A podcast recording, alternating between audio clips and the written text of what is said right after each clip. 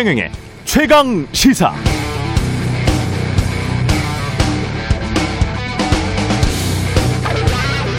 종부세를 고가주택 소유자 상위 2%에게만 물리자는 더불어민주당 부동산 특위안이 가결됐습니다. 더불어민주당 의원들이 지난 금요일 4시간이 넘는 마라톤 의원총회를 벌인 끝에 내린 결론인데요. 이대로 추진되면 종부세 납부 대상은 18만 3천 명에서 8만 9천 명으로 줄어든다고 합니다. 민주당 추산이 그렇습니다. 종부세 말고도 1주택자 양도세 부과 기준을 현행 9억 원에서 12억 원으로 상향하는 특이안도 어, 가결돼서 추인받았습니다. 그러나 주택임대사업자 세제 혜택을 폐지하는 방안에 대해서는 생계형 임대사업자들에 대한 부담을 이유로 다시 원점에서 논의하기로 했다고 하네요. 갑자기 궁금해졌습니다. 그동안 정부의 정책 목표가 뭐였지? 지난 4년 동안의 부동산 관련 보도 자료를 다시 한번 들춰봤습니다. 이런 말들이 큼지막하게 써 있었네요. 투기 수요 차단 및 실수요 중심의 시장 유도, 주택 보유 부담 강화 및 양도세 제도 보완, 실수요 중심의 공급 확대, 서민 주거 안정, 주택 시장 안정화. 문재인 정부의 정책 목표들과 지난 금요일 더불어민주당 의원총회에서 통과된 고가 주택자 등에 대한 종부세, 양도세 완화 방안은 어떤 상관관계가 있는 것일까요? 저는 잘 이해가 되지 않는데요. 집권 여당의 부동산 정책 목표는 뭡니까?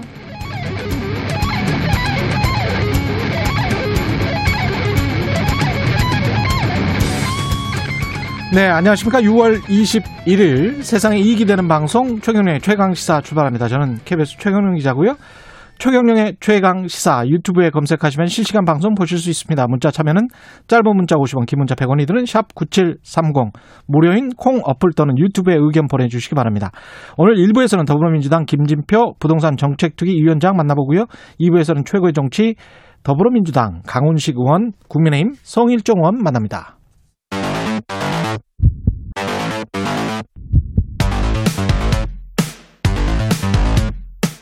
오늘 아침 가장 뜨거운 뉴스 뉴스 Unboxing 네 뉴스 Unboxing 시작합니다. 민동기 기자 김민아 시사평론가 나와 있습니다. 안녕하십니까? 안녕하십니까? 예 사회적 거리두기 개편안 발표됐고요. 이건 짧게 브리핑만 해주시죠. 예. 5단계에서 4단계로 간소화됐고요. 예. 수도권 같은 경우에는 전체 신규 확진자가 하루 평균 250명 미만이면 1단계, 예. 250명 이상이면 2단계, 예. 500명 이상이면 3단계, 1000명 이상이면 4단계입니다. 우리가 지금 그러면 3단계에 있네요. 지금은 2단계로 보시면 돼요. 2단계로 보면 됩니까? 네. 왜냐하면 예. 열흘간 확진자 수에 큰 변동이 없다면은요. 예. 수도권 같은 경우에는 2단계가 적용이 될 가능성이 아 그렇게 크고요. 되는 겁니까? 예. 조금 아슬아슬하죠. 네. 예, 음. 아슬아슬합니다만 음. 현재는 2단계가 적용될 가능성이 크고요. 음. 뭐 비수도권 같은 경우에는 큰 이변이 없는 한 모두 1단계가 적용이 될 가능성이 있습니다. 예. 다만 각 지자체가 지역 내 예방 접종률 등을 고려해서 탄력적인 단계 운영을 할 수는 있습니다. 예. 자세한 내용은 3부에서 손영래 중대본 사회전략반장 예, 만나보니까요. 그때 좀 이야기를 더 자세히 해보도록 하고요. 어, 윤석열 어, 전 총장 관련해서 여러 가지 소식들이 있었습니다. 지난 주말에. 예. 진흥지가 음, 최강 시사였습니다. 직원지가 그렇습니다. 예. 거기서부터 비극이 시작됐습니다. 왜 그랬을까요? 최강 시사에서 최경영 진행자께서 예. 국민의힘 입당 문제를 물었는데 음. 그때 이동훈 전 대변인이 음. 국민의힘 입당을 기정사실화하는 발언을 했거든요. 예. 그 발언 이후에 윤 전 총장이 입당 여부는 민심 투어 이후에 판단할 문제다라고 메시지를 수정을 했고요. 예. 그리고 일부 언론과는 직접 본인이 통화해서 정해진 바 없다라는 입장을 밝혔는데 음. 아, 그래서 윤전 총장이 이동훈 전 대변인을 아마 지난 18일 저녁에 예. 대변인이 두 명 있지 않습니까? 음. 아, 이제 같이 만났나 봐요. 그래서 윤 전 총장이 만나서 국민 앞에 더 겸허하게 하자고 격려했는데 예. 19일 오후에 이동훈 전 대변인이 건강 등의 사유로 더는 대변인직을 수행하기 어렵다는 뜻을 밝혔다고 합니다. 음. 제가 봤을 때는 아마 이 저녁 모임에서 음. 상당히 좀 의견 조율이 안 됐지 않았나 저 개인적으로 추정을 하고 있는데요. 음. 아무튼 윤 전 총장이 아쉬운 마음으로 수용했다라는 입장을 밝혔고 예. 오늘 언론들 해석을 보니까 사태가 아니라 사실상의 경질이다. 여기에 좀 방점을 두고 있습니다. 예. 그러니까 이게 1차적으로 보면은 이 KBS 라디오와의 인터뷰에서 이동훈 대변인이 한 말하고 예. 한 말에 대해서 윤석열 전 총장이 직접 언론들의 연락을 하거나 연락을 받고 나서 음. 직접 그게 사실이 아니다라고 밝힌 거지 않습니까?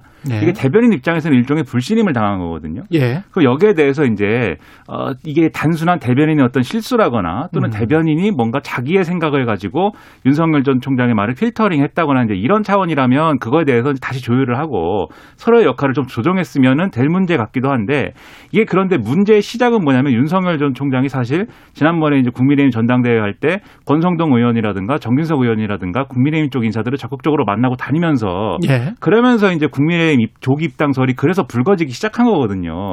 이거 엄밀히 얘기하면 이 메시지의 혼란은 윤석열 전 총장 본인의 입장이 불명확한 것부터 시작한 것이고 음. 이 대변인이라는 사람은 그것을 어쨌든 간에 어, 지금의 상황에 맞게 조율하는 과정에서 사실은 맡아야 될 역할을 제대로 수행하지 못한 그런 부분으로 간 건데 예. 그러면 이게 사실은 내부에서의 어떤 균열이나 이런 것으로 비춰질 수밖에 없는 측면이 분명히 있다는 것이죠. 윤석열 음. 전 총장은 그러면 자신의 어떤 어, 불명확한 입장으로부터 시작된 문제를 자신이 이제 쓰는 사람에게 뭐 책임을 전가하는 거냐 한쪽에서는 이런 얘기 나올 수도 있고 아니면 윤석열 전 총장 측에서는 이렇게 주장할 수 있죠. 윤석열 전 총장의 입장은 계속 명확했는데 국민의 음. 입장은 그렇게 가볍게 결정하지 않겠다 이런 입장이 명확했는데 음. 이동훈 대변인이 그러면 계속 어, 자기의 입장을 거기에 첨가를 해서 주장을 음. 해온 거 아니냐. 그래서 이거는 사실상 사람의 용인술의 문제로 결국 기결될 수밖에 없고 국민적인 평가의 대상이 될 수밖에 없는 사건입니다. 그 전반적으로 이제 언론이 전원 정치의 한계 이런 식으로 이제 네. 타이틀을 뽑았잖아요. 근데 전원 정치라는 게 현대 민주주의 사회에서 이게 이렇게 오랫동안 지속될 수 있는 건지는 모르겠어요. 이렇게 불가능하죠. SNS랄지 뭐 그냥 굉장히 많지 않습니까? 이런 상황에서 정치 그것도 대통령 선거에 나간다는 사람이 나는 누군가와 어디서 만나서 이런 이야기를 했는데 그 국회의원은 이런 말을 했고 그걸 전달하고 나서 문제가 생기니까 아 10원 한 장은 그런 말이 없었다라고 또그 국회의원이 정진석 의원이 반박을 하고 네. 거기에 관해서 윤석열 대변인에게 물어봤잖아요, 제가. 그렇죠. 도대체 무슨 이야기를 그러면 한 거냐? 네. 모르겠다. 그러니까 이동훈 전 대변인이 사퇴를 하긴 했습니다만 예. 전 문제가 아직 남아 있다라고 생각을 하는 게요. 음. 그러니까 윤 전 총장은 그 흔히 말하는 자신의 대변인의 역할을 자기의 발언을 그대로 전달하는 그런 역할에 국한시키는 것 같고 아, 이동훈 전 대변인 같은 경우에는 그냥 그렇게 메시지를 단순 전달하는 게 아니라 자신은 정무적인 어떤 그 참모 역할을 하고 있다. 그러니까 충분히 그 정도의 발언을 할 수 있다라고 판단을 한 것 같은데 이 문제는 여전히 정리가 안 돼 있거든요. 그리고 또 하나는 오늘 일부 언론이 보도한 내용을 보니까요. 이동훈 전 대변인이 흔히 말하는 윤석열 캠프 내부에서 국민의힘 입당파로 분류가 됐다라고 합니다. 그러니까 이 무슨 얘기냐면 예. 국민의힘 입당 문제를 두고 캠프 내부에서 정리가 안 됐다는 그런 아, 얘기죠. 입당파가 있고 삼지대파가 있나 보네요. 그런 뉘앙스로 저는 읽었거든요. 그게 몇 명이나 있는지도 잘 모르겠어요. 그러니까요. 그 그러니까 캠프 내 이- 그 인사들이. 입당파냐 삼지대파냐 이렇게 명확하게 구분되지도 않는 것 같고 사실은 예. 입당을 할 거냐 말 거냐 한다면 언제식이냐 그러면 입당을 한다는 말은 언제 할 거냐 이거 각각의 이제 쟁점에 대해서 음. 입장이 다들 달랐을 거예요. 근데 그게 왜 그런 거냐 앞서 말씀드 렸듯이 이 본인의 입장이 불명확해서 시작된 문제라는 것을 직시를 해야 되고 그 다음에 이게 전원 정치 말씀하셨지 않습니까? 예. 이런 식의 전원 정치가 이 우리 민주주의 사회의 정치의 영역에서는 사실은 이런 방식으로 자신의 어떤 정치 행보를 유지하는 건 불가능하죠. 그런데. 예. 이게 정당화되고 이런 문화가 계속 유지되는 데가 있습니다. 어딥니까? 대검입니다. 대검에서는 이렇게 합니다. 검찰총장은 이렇게 합니다. 예. 그러니까 여전히 검찰총장식의 지금 소통 행보를 보이고 있는 것이기 때문에 그러니까 대검 공보관으로 생각을 한 것 같아요. 그렇죠. 예. 근데 그렇지 않거든요. 정치 영역에서는 음. 이런 걸 종합을 해보면 정치할 준비가 여러 측면에서 안 돼 있는 거 아니냐 이런 평가를 또 어, 할 수밖에 없다는 부분이 있는 거죠. 그러니까 이동훈 전 대변인은 또 정치부 기자 생활을 오래 했기 때문에 예. 어, 법조 흔히 말하는 법조를 출입하는 기자하고는 마인드라든가 이런 면에서 여러 가지 많이 다르죠. 예. 그렇죠. 예. 그런 측면에서 이제 그 팩트와 법리만 가지고 이야기를 서로 간에 할 수 있었겠죠. 대검 공보관과 그렇죠. 기자들은 그렇게 할 수는 있지만 정치는 정말 미래에 대한 상상력의 영역이잖아요. 그래서 그런 측면에서는 과거의 기록을 계속 꾸준히 관찰했던 이런 검사나 판사 출신들이 상당히 좀 불리할 수가 있습니다. 예. 관련해서 뭐 엑스파일 이야기도 나오고 그러는데 이거는 뭐가 확정이 안 됐으니까 좀 더 추이만 지켜보도록 하죠. 네. 예. 이거는 이제 논란이 되는 게 음. 장성철 이 시사평론가 장성철 씨가 이제 직함이 공감과 논쟁 정책센터 소장인데 예. 페이스북에 이제 글을 써서 이제 보도가 많이 나온 거죠. 그래서 이른바 이제 뭐 윤석열 엑스파일 이렇게 이름이 붙어 있는 문서를 입수해서 읽어보니 이게 지금 윤석열 전 총장의 이러한 여러 가지 행보나 이런 걸 봤을 때 이게 네거티브 공세가 될 경우에는 방어가 여러모로 어려울 것 같다. 법적인 문제는 그 넘어가더라도 정치적 도덕적 문제에서 이런 네거티브 방어를 못하면 그러면 국민의 선택을 받기 어려운 거 아니냐 이렇게 썼거든요. 이걸 두고 이제 보도가 굉장히 이준석? 많이 나오고 예, 있는데 당대표는 또 다른 이야기 하고 있죠. 그래서 예. 요거에 대해서 사실은 이걸 어떻게 볼 거냐가 지금 각자 아, 유리한 방식으로 얘기를 다 이제 풀고 있는데 예를 음. 들면 이준석 국민의힘 대표의 경우에는 그러니까 입당해라. 음. 지금 윤석열 전 총장 캠프에서 네거티브 대응할 수 있는 그런 전문성이나 예. 이런 정치인으로서 이런 게 없으니 음. 들어와서 당의 도움을 받아서 네거티브 대응을 해야 된다. 음. 이렇게 가고 있는 거고 김재원 최고위원의 경우에는 이제 여당발 기획이다. 이 얘기에 약간 힘을 싣는 이런 주장을 했죠. 그래서 장성철 소장이 문서를 어디서 입수했는지 밝히고 예. 그리고 이것은 송영길 대표가 그동안 윤석열 엑스파일이라는 이 단어는 음. 송영길 대표가 주장을 해왔던 거기 때문에 송영길 대표도 밝혀라. 그리고 거기에 대해서 윤석열 전 총장도 해명하면 된다. 아, 그러니까 이걸 약간 프레임을 여당 쪽으로 이제 좀 미는 이런 음. 이제 시도를 하고 있는 거고 장제원 의원이나 이런 쪽도 마찬가지의 시도를 지금 하고 있는데 이렇게 되니까 사실은 이 엑스파일의 내용이나 무슨 신빙성 이거 다 떠나서 윤석열 전 총장 말고 대안이 지금 필요하다라는 얘기로 약간 무게중심이 옮겨지고 있고 그런 차원에서 최재원 감사원장이 언제 사퇴하는 거냐 음. 정치 진입을 언제 하는 거냐 이 얘기로 사실 불이 옮겨붙고 있는 전국인 것이죠. 알겠습니다. 민주당 경선 연기를 놓고 지금 한 번 더 의원총회를 열기로 했습니다. 네, 22일 의총을 개최하기로 의견을 모았는데요. 예. 일단 송영길 대표는 연기 경선 연기는 하지 않는다는 이- 일단 입장을 유지는 하고 있는 것으로 전해지고 있는데요. 지도부는 그런 입장인가 보네요. 그렇습니다. 예. 그런데 경선 일정 그 연기 같은 경우에는 의총의 권한이 아닙니다. 그래서 의원총회에서 할 수 있는 권한이, 권한이 아니기 때문에 예. 의원들의 표결로까지 연결되지는 않습니다. 그러니까 의총에서 이제 개파 간 충돌이 최고조에 이를 것이라는 그런 전망이 나오고 있는데요. 음. 어, 일단 민주당 당원 당규는요. 대통령 후보자 선출은 선거일 전 180일까지 하되 예. 이게 조금 해석의 여지가 있는데 상당한 사유가 있을 때에는 당무위원회 의결로 달리 정할 수 있다라고 규정을 하고 있거든요. 그 상당한 사유가 뭘까요? 근데 지금 이제 상황은? 그러니까 당원의 어떤 절대 다수가 만약에 경선 연기를 주장하게 되면은 예. 이거는 상당한 사유가 해당이 될 수는 있는데 음. 지금은 이 절반으로 의견이 나뉜 상태이지 않습니까?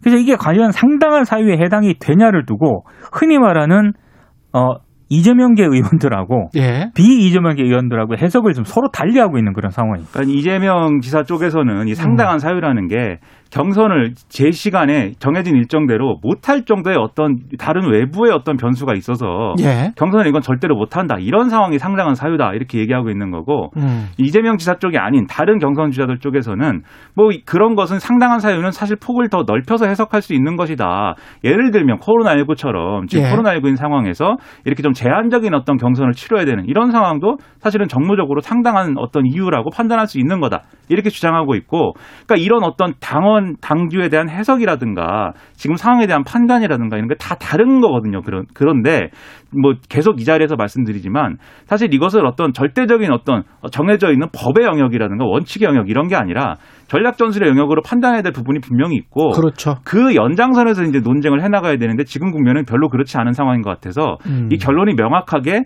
경선 연기가 연기를 하자 이렇게 나기는 사실은 그렇게 되기가 어려운 국면인 거죠. 그걸 그리고 민주당원들뿐만이 아니고 일반 국민들이 어떻게 보느냐. 그렇죠. 그 시선도 이제 민주당에서는 신경 쓰이겠죠. 다들 예. 지금 이 뉴스에 대해서 일반 음. 국민들은 이 경선 연기를 하느냐 또는 경선을 일정대로 진행하느냐라는 거에 대해서 별로 어떤 정치적 대의를 가지고 논쟁하는 그런 국면이 아니기 때문에 예. 결국 이거 각자가 밥그릇 싸움한다 이렇게 볼 가능성이 큰 것 같거든요. 그 그렇죠. 런 예. 차원에서 이 논쟁을 이렇게 밖으로 다 시끄러운 소리가 나게 음. 이렇게 대놓고 하고 있고 뭐 이런 것들이 과연 바람직할 것이냐 상당한 의문이 있는 거죠. 예. 어떤 이야기들이 또 의원총회에서 나오는지 왜, 그렇죠. 왜 연기를 해야 되는, 된다고 생각하는지 뭐 이런 이야기들을 좀 들어보기는 해야 될 것 같습니다. 그때 또 이야기를 해보죠. 대권 도전을 추미애 전 법무부 장관도 선언했고 여러 명이 선언하고 있습니다. 예. 23일에 추미애 전 장관은 대선 출마를 공식 선언을 하고요. 파주 헤이리에서 선언을 예. 한다고 합니다. 그리고 김두관 의원 같은 경우에는 다음 달 1일 출마 선언을 하게 되는데요. 음, 지금 뭐 추미애 전 장관하고 김두관 의원까지 포함을 하면은 지금 민주당에서는 이 대선 후보만 9명이 되, 됩니다. 예. 민주당 당원 당규에 따르면 후보자가 7명 이상일 경우에는 6명으로 줄이는 컷오프를 실시하도록 되어 있거든요. 예. 3명 정도 지금 기준으로 3명은 탈락한다는 그런 얘기인데 음, 이렇게 되면은 뭐 컷오프 결선 투표를 염두에 둔 후보들 간의 합정 연행도 좀 예상이 되고 있습니다. 그리고 아까 김 어, 김평론가가 얘기했지만 김평. 예. 최재형 감사원장이 예. 갑자기 지난 18일 국, 국회 법사위 전체 회의에서 최강호 의원이 물어봤잖아요. 예. 예. 대선 출마 의사를 물으니까 조만간 생각을 정리해서 발표하게 예, 뭐 말하겠다라고 얘기를 했는데 조만간 생각을 정리해서 말하겠다. 예 현직 감사원장이 이렇게 답변을 해도 되는 것인지에 대해서는 좀 의문이 있습니다. 조만간 생각을 정리해서 말하겠다는 거는 거의 나가겠다는 이야기 아닌가요? 보통은 보통은 제가 감사원장인데 무슨 정치입니까? 이렇게 얘기를 해야죠. 그렇죠. 예. 그렇죠. 근데 그렇지 않기 때문에 예. 지금 이제 보도가 나오는 것은 결국 7월 달에 예. 그만두고 이제 정치 진입 선언을 할 것이고 예. 다만 국민의힘 입장은 좀 더 두고 볼 것이다. 이렇게 구체적인 얘기까지 나오고 있거든요. 음. 이것도 무슨 최재형 감사원장의 중마 고우와 친구들의 어떤 전원 드리는 건데 과연 이런 일들이 왜 일어나는지가 가족도 등장합니다. 가족. 네, 저는 예. 상당히 그러니까 이제 의문이고 왜 이런 이야기가 될 것 같다는 거잖아요. 대통령 될 수도 있을 것 같으니까 이제 막 나오는 거예요. 근데 될수 예. 있을까요? 저는 예를 들면 네. 저는 윤석열 검찰총장도 정치하지 말아야 된다는 입장이었고 예. 굉장히 부적절했다고 봤지만 그 전에 윤- 이제 검찰총장 할 때부터 그렇죠. 예. 윤석열 최재형의 차이는 있습니다. 뭐냐면 음. 윤석열 전 검찰총장은 어쨌든 현직일 때도 대권 주자라고 뭐 여론조사에 굉장히 뭐 지지율이 높게 나오고 막 이랬어요. 예. 그런 맥락이 하나가 최소한 있었습니다. 예. 근데 최재형 감사원장은 그것도 아니지 않습니까? 예. 지금 뭐 국민 다수가 저 사람이 대권 주자가 대, 권 주자가 될 수 있어 이렇게 인식하는 게 아니지 않습니까? 어. 그러면 무엇 때문에 왜 감사원장을 예를 들면 음. 이 정권의 어떤 감사에 대한 입장이나 이런 것들이 너무 부당해서 내가 더 이상 감사원장직을 수행을 못하겠다. 이건 이해할 수 있는데 음. 그러니까 난 대선에 나가야겠다. 이게 왜 얘기가 되는지 음. 그걸 해명할 수 있을지 설명할 수 있을지 저 상당한 의문을 갖고 있습니다. 내가 나서야 세상이 바뀐다 이렇게 생각하시는 분들이 꽤 많은가 봅니다. 아니 감사원은 독립기관이지 않습니까? 예. 근데 그 최고 수장이 지금 대선 얘기와 이런 관련해서 이런 경우는 처음 있었던 것 처음입니다. 같아요. 이건 제가 예. 말이 안 됩니다. 뭐 이게. 정확하게 얘기하면 사실 이회창 총리의 사례가 있긴 한데 그것도 속 총리를 거치고 이제 한 아니, 것이기 과거에 때문에 감사원장을 했을 뿐이죠. 그렇죠, 그렇죠. 네. 그런 사례이기 때문에 현직 네. 감사원장이 이렇게 그만두고 바로 정치에 직행하는 사례는 사실 없는 거죠. 네, 뉴스 Unboxing 민동기 기자 김민아 시사평론가였습니다. 고맙습니다. 고맙습니다. 고맙습니다. KBS 라디오 최경영의 최강 시사 듣고 계신 지금 시각 7시 38분입니다. 오늘 하루 이슈의 중심. 당신의 아침을 책임지는 직격 인터뷰. 여러분은 지금 KBS 1라디오 최경영의 최강 시사와 함께하고 계십니다.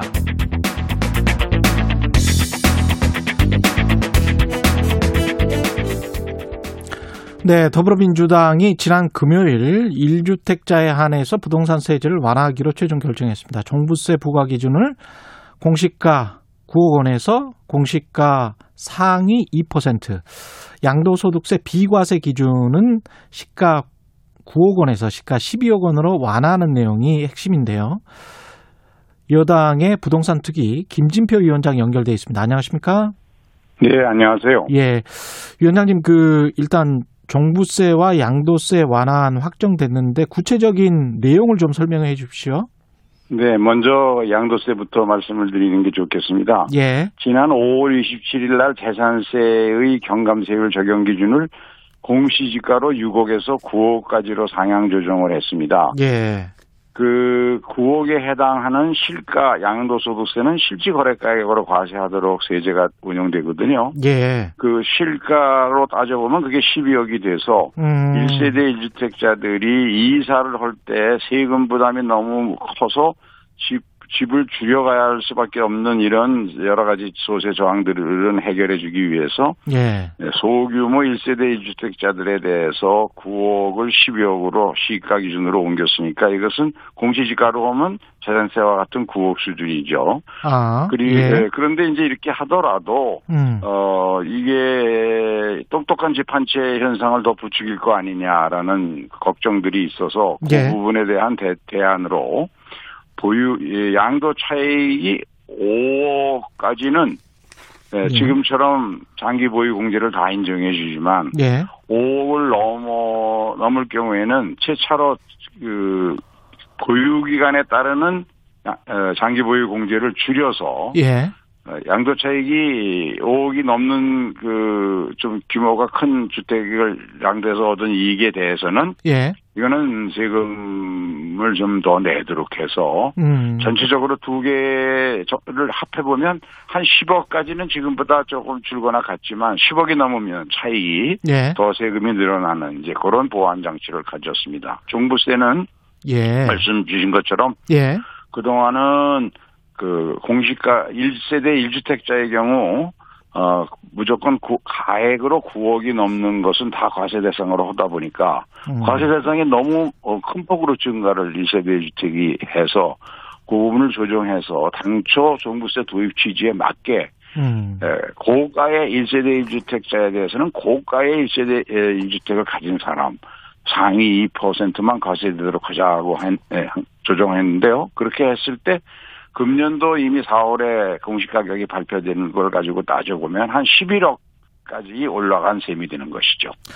이게 전반적으로 이 안을 주도한 게 언론 보도로는 송영길 대표와 의원님으로 되어 있는데 이건 맞습니까?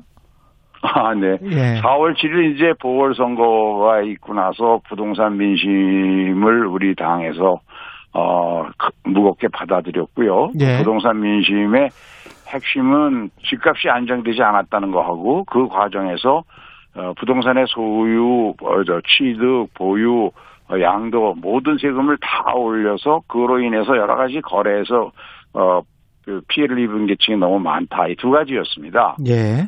그래서 어, 이제 지난번에 공급 대책은 6월 10일 날 발표했고 앞으로도 매월 두 차례씩 발표하기로 했지만 예. 에, 그 그걸 통해서 집값 안정을 모색하려는 거고 음. 지나치게 세금 부담이 실수요 1세대 1주택자들까지 이사를 한다든가 또는 어, 종부세 부담으로 인해서 지나치게 부담이 늘어나는 거, 이 부분은 조정할 필요가 있다는 것이 당초에 이제 4.7 보궐선거 어, 민심 수- 어, 과정에서 어, 여러 의원들이 제기했고요. 그걸 특위가 20여 명의 위원들이 여러 차례 회의도 하고 음. 전문가들과 공청회 토론회도 하고 그 다음에 정책 의총을 두 차례나 걸쳐서 어, 논의한 과정에서 얻어진 결론이죠. 그래서 예. 마지막에는 어, 서로 좀 이 문제는 중요하니까 음. 어, 각자 표결을 하자 해서 어, 전산 표결을 어, 해서 어, 다- 다수가 어, 지- 저, 차- 찬성을 해서 특이한 대로 결정된 겁니다. 이게 다수가 어느 정도가 찬성했는지는 보도가 안 나왔던데 어느 정도가 찬성했나요? 그러면 이제 앞으로 이런 어, 정책 결정이 할 수가 있는데 예. 에, 그 수- 숫자까지 밝혀주는 것은 상당한 차이가 있다고 저, 저도 모릅니다만 상당한 차이가 있다고 알고 있습니다. 그런데 그러면 50%를 넘었다. 어, 훨씬 넘으니까 이렇게 결정을 하죠.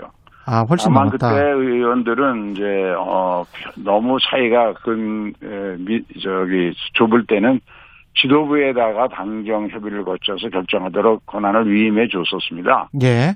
하지만 지도부가 결정하지 않고 음. 어, 표결의 내용대로 결정할 수밖에 없을 정도로 표차가 컸었기 때문에 예. 그대로 그 뜻을 저- 정부의 당정 협의 과정을 거쳐서 음. 어, 우리 의총 결과대로 특위에서 제안한 대로 예. 어, 실행하기로 한 것이죠. 근데 이제 지금 말씀하신 거 들어보면 두 가지 정책 목표였다고 하는데 집값 안정과 보유세, 양도세가 지나치게 특정 계층에는 뭐 집값이 너무 올라서 많다, 높다 이런 것 중에서 두 번째 정책 목표는 어느 정도 뭐 이걸로 해소가 된다고 치더라도 가장 중요한 주택 시장의 안정화, 정부가 이제까지 이야기했던 그리고 그 주택 시장 안정화를 위한 주택 주택 보유 부담 강화 뭐 이런 것들 기존의 정부가 4년 동안 했던 어떤 정책 목표들과는 어떻게 보면 완전히 상반된 그런 결정을 한 건데요. 그 부분에 관해서는 어떻게 보십니까? 음, 우선은 이제 그 집값 안정은 공급 대책이 중요합니다. 예. 그동안 뭐 언론 일부 언론이나 야당에서 비판하듯이 20번이 넘는 그런 공급 대책의 발표를 통해서 204만 호의 주택을 공급하는 계획은 음, 발표됐습니다만 시장에서 그것을 잘 신뢰하지 않는 분위기 아닙니까? 예. 그래서 그 실천력을 높이기 위해서 피부로 느낄 수 있도록 분양 가능한 수준의 아주 구체적인 세부 공급 대책을 만들어서 지난 6월 10일 날 수도권에 우선 누구나 집 형태로 17,000여 호를 어, 분양하도록 발, 그, 공고를 했고요. 발표를 예. 했고 앞으로도 월이두 차례에 걸쳐서 어, 그 정부와 당과 그리고 서울시의회에 결- 구성된 테스크포스를 통해서 계속해서 이런 프로젝트를 발표해 나가려고 합니다. 그걸 예. 이제 시장에서 신뢰할 거고 또 아, 한은 총재께서 하반기에는 경기가 여러 가지 상황으로 볼 때 금리 인상의 가능성을 언급을 하셨기 때문에 이런 예. 것들이 집값 안정에는 도움이 되리라고 보고요. 음. 이번에 그 종부세 완화한 것은 그 전체 종부세가 어, 모두 8조 7천억입니다. 예. 이게 예, 최- 최근 몇 년 사이에 한 6배가 갑자기 늘었는데요. 특히 어, 네. 그중에 주택분 종부세가 예. 전에 종부세는 토지분이 중심이었는데 음. 지금은 8조 7천억 중에서 주택분이 무려 5조 8천억이나 현행대로 그냥 나와두면 과세되는데 예. 이 5조 8천억에 해당하는 납세 인원이 86만 명쯤 됩니다. 예. 그런데 예, 이 중에서 이번 조치로 경, 경감 부분적으로 경감해 주려고 하는 사람은 그러니까 2% 룰로 바꿔서 9억이 약 11억 수준으로 상향 조정되게 되면 예. 그러면 이제 에, 약 9만 명 정도가 과세 대상에서 제외되고 음. 순수한 1세대 1주택자들이죠. 예. 그리고 어, 그 가액은 656억. 전체 5조 8천억에 656억이면 1.2%인가밖에 안 되는 거죠. 예. 그 정도의 작은 세수지만 너무 폭발적으로 늘어나서 예를 들면 어, 서울 지역에 18평부터 시작해서 지역에 따라서 어, 30평까지 한 집 비교적 작은 규모 집 한 채만 가지고 있는 사람도 종부세를 부담하게 되는. 그래서 음. 어, 성동구 같은 데는 전체 에, 아파트 소유자의 40%까지 종부세가 나- 납부가 되는 강남은 60%가 넘고요. 이렇게 폭발적으로 늘어나서 생기는 조세 저항 문제는 이건 해결해 줘야 된다. 본래 종부세가 그런 목적으로 과세하려는 세금이 아니었으니까요.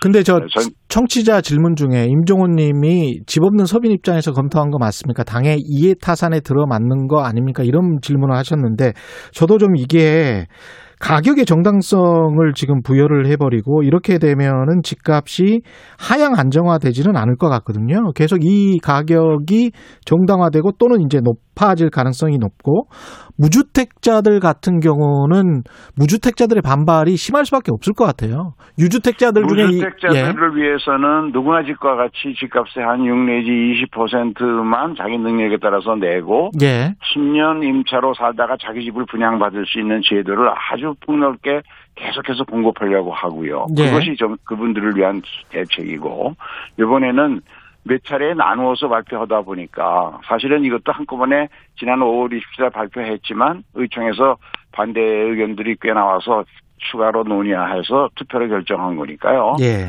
어, 그, 그러나, 에, 실거주한 1세대 1주택을, 어, 파는데 세금이 너무 무거워서, 예, 집을 더 줄여갈, 1세대 1주택자는 팔면 다시 사야 되거든요. 예. 주택은 생필품이니까. 음. 아, 집을 다시 줄일 수밖에 없는 상황이 되면 이건 주거 안정을 해치는 문제가 있으니까, 어, 세계 어느 나라나 그래서 에, 양도소득세의 경우 1세대 1주택자에 대해서는 그 특- 특별한 조치들을 강구하고 있거든요. 예. 그거를 이제 2008년 이후 한 번도 안 바뀐 9억을 10억으로 실가로 올려서 재산세 공시지가 9억과 맞춰준 것이죠.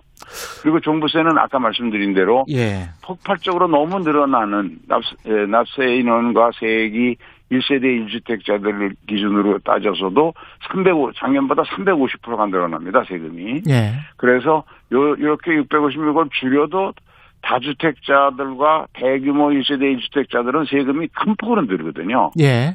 그래서 전체적으로 11월 달에 과세를 받아보면 사람들이 아 보유세가 이게 굉장히 무, 무거운 세 무서운 세금이로구나 음. 재산을 부동산을 이제는 어, 어 재, 재산 증식 목적으로 갖는 거는 이제 상당히 제거해봐야 된다 이런 판단이 나오시도록 현행 제도를 다 유지하는 겁니다.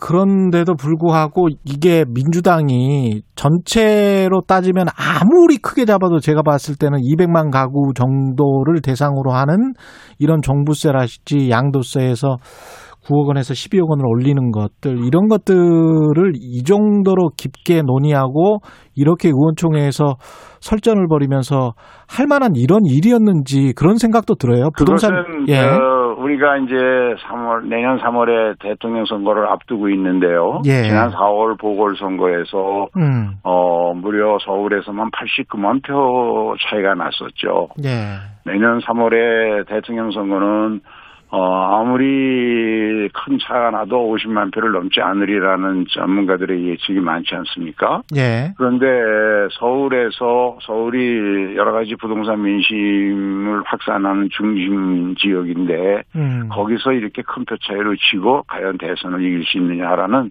그런 정당으로서의 현실적인 고려도 안 할 수가 없었죠. 음. 그런데 이제 그 선거 과정에서 많은 납세자들을 만나본 우리 의원들이 어 부동산 민심이 가격 안정이 제일 중요하지만 예. 그와 함께 에, 그동안 박근혜 정부 때부터 오르기 시작한 부동산 가격이 그, 어, 이게 부동산 공급이라는 게 한 시, 시, 시차가 한 5년 걸리거든요. 예. 지금 이제 공급 대책을 만들어 놔도 어, 실제 시장에 물건으로 나오려면 3년에서 5년 걸리니까 최소한. 예. 그러다 보니까 공급이 부족한 상태에서 가격이 자꾸 뛰니까 어, 부동산에 관한 모든 세금을 전부 올려가지고 음. 어, 취득, 보유, 양도 다 과세를 강화하다 보니까 선의의 소규모 1세대 1주택자들에게까지 그 세금 부담의 폭증이 나타나는 이런 잘못이 있었다는 걸 솔직히 시인하고 그 부분을 이번에 그 중에서 소규모 실거주 1세대 1주택자 아, 종부세의 경우 약 9만 명 그리고 양도세의 경우에는 이사로 수 있지 않는 소규모자들 예. 이렇게만 지금 대상으로 삼은 거죠. 그 유승민 의원도 지적했습니다만 2% 기준을 법률로 적용하는 게 이게 법리상 맞지 않다. 이미 종부세뿐만 아니라 종부세에도 그런 조항이 있습니다만 예. 어, 다른 나라에서도 그렇고 과세 대상과 그 정하는 방법은 법에서 자세히 정하고 음. 어차피 지금도 매년 9억이 9억 기준으로 하더라도 9억이 되느냐 안, 안 되느냐 하는 것은 매년 4월 1일 공시 가격을 공, 어, 조사 발표해야 결정이 되거든요. 예, 그렇긴 하죠. 그것을 예.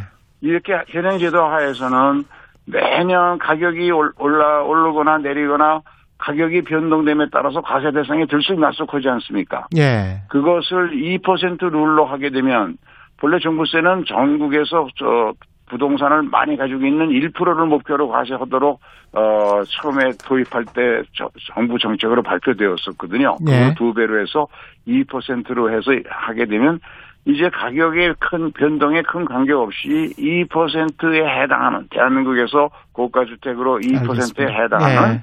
그런 사람들만 과세 대상이 되니까 오히려 어, 예측 가능성은 높아졌다고 봐야 되겠죠. 예. 그리고 이런 형태로 시행에 옮겨서 하는 제, 제- 제도는 현재 한 대여섯 개 세법에서 음. 다, 다양한 형태로 있을 수밖에 없습니다. 특히 우리처럼 예. 부동산의 가격이 국민 생활에서 민감하고 음. 급격하게 변동이 되는 나라는 더 그렇죠. 오늘 말씀 감사하고요. 더불어민주당 부동산 특위위원장 김진표 의원이었습니다. 고맙습니다. 네, 감사합니다. 예, 0047님, 몇 명 세금 깎아줬다고 그표안 옵니다. 혜택 못 받은 사람 표가 더 도망갈 수도 있습니다. 이런 의견 보내주셨습니다. KBS 1라디오 최경영 최강시사 1부는 여기까지입니다.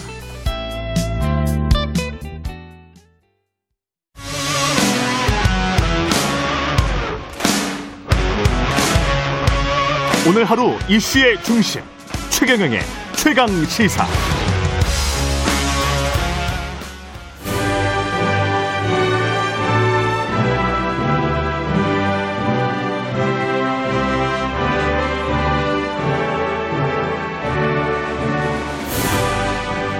네, 전국의 가장 뜨거운 현안을 여야 의원 두 분과 이야기 나눠보는 최고의 정치. 오늘도 여야 의원 두 분 나오셨습니다. 더불어민주당 강훈식 의원님 나오셨습니다. 안녕하십니까? 네, 안녕하세요. 예, 국민의힘 성일조 의원님 나오셨습니다. 네, 안녕하십니까? 안녕하십니까. 예, 최경련의 최강시사 유튜브에 검색하시면 실시간 방송 보실 수 있고요. 스마트폰 콩으로 보내시면 무료입니다. 문자 자면은 짧은 문자 오시면 긴 문자 100원이 드는 샵 9730 무료인 콩 어플 또는 유튜브에 의견 보내주시기 바랍니다. 방금 전에 김지표 더불어민주당 부동산 특위위원장과 인터뷰를 했는데요. 어, 가장 인상 깊게 들었던 부분은 계산을 해보니까 대략 한 100만 표, 90몇만 표의 표 때문이다. 이걸 스스로 인정을 하셨어요. 예? 이, 이거, 이렇게 종부세와 양도세 완화를 한 것. 그래서 이제 당의 입장도 생각을 해야 된다. 이렇게 이제 말씀을 하셨는데, 이렇게 되면 약간 이제 포퓰리즘 논란이 나올 수밖에 없을 것 같고, 어떻게 보십니까? 손일정 의원님은? 아마 김진표 어, 의원님께서 비교적 솔직하시잖아요. 예. 어, 그리고 점잖으시잖아요. 예.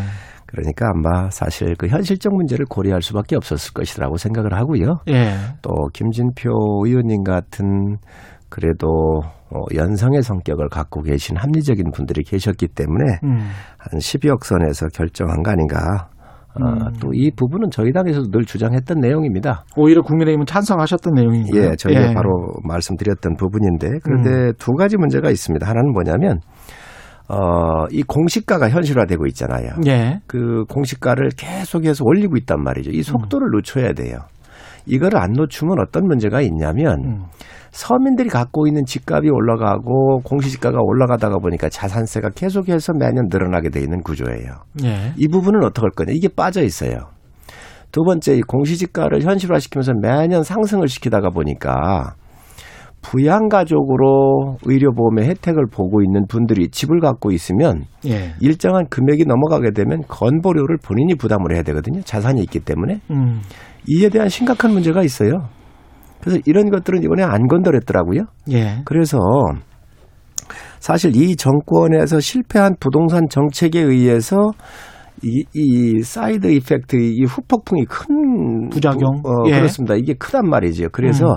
이러한 부분에 대해서 지금 현재 간과한 부분들이 있어요. 이런 두 음. 가지 부분들이. 예. 그래서 이런 것들도 저는 여당에서 어, 좀 빨리 수정을 해라. 음. 그래야 일반 서민들 집 한 채 갖고 있고 12억 미만의 이런 집의 가격이, 가격이지만 이런 분들에 대한 이 조세에 대한 부담을 경감치 않으면 안 된다. 예. 이걸 저희가 계속 주장하고 있는 것입니다. 예. 아까 강훈 김진표, 의원님? 예. 예, 김진표 의원이 말씀하신 현실론, 그러니까 음. 이번에 수정하자고 한 소위 이제 당 지도부의 제안이 현실론이었고요. 음. 또 원칙론을 주장했던 게 이제 그날 저희 그 며칠 전에 있었던 의총의 토론의 핵심입니다. 그렇겠죠. 근데 원칙 저는 개인적으로는 원칙론 쪽에 예. 이미 서명을 해서 입장을 밝혀드렸었는데 예. 뭐 제가 집이 없어서 그런 건 아닙니다. 지분이 없습니다. 없는데 아, 근데 집이. 없어서 그런 건 아니지만 사실은 이제 종부세 대상자가 네. 52만 명 정도 되는데 예. 저는 좀 어, 재산상의 에, 실제 수익들이 이번에 많이 오르면서 음. 그런 부분에 대해서 세부담을 좀 해야 된다 이런 예. 입장을 갖고 있었는데요. 예. 어쨌든 그날 저희 의총에서는 굉장히 심도 있는 토론들을 양쪽이 격하게 토론했습니다. 그리고 음. 아까 김진표 의원님이 말씀하신 것처럼 그 표결에 대한 문, 그러니까 그 표심에 대한 문제도 서- 특히나 서울 수도권 의원들 입장에서 예.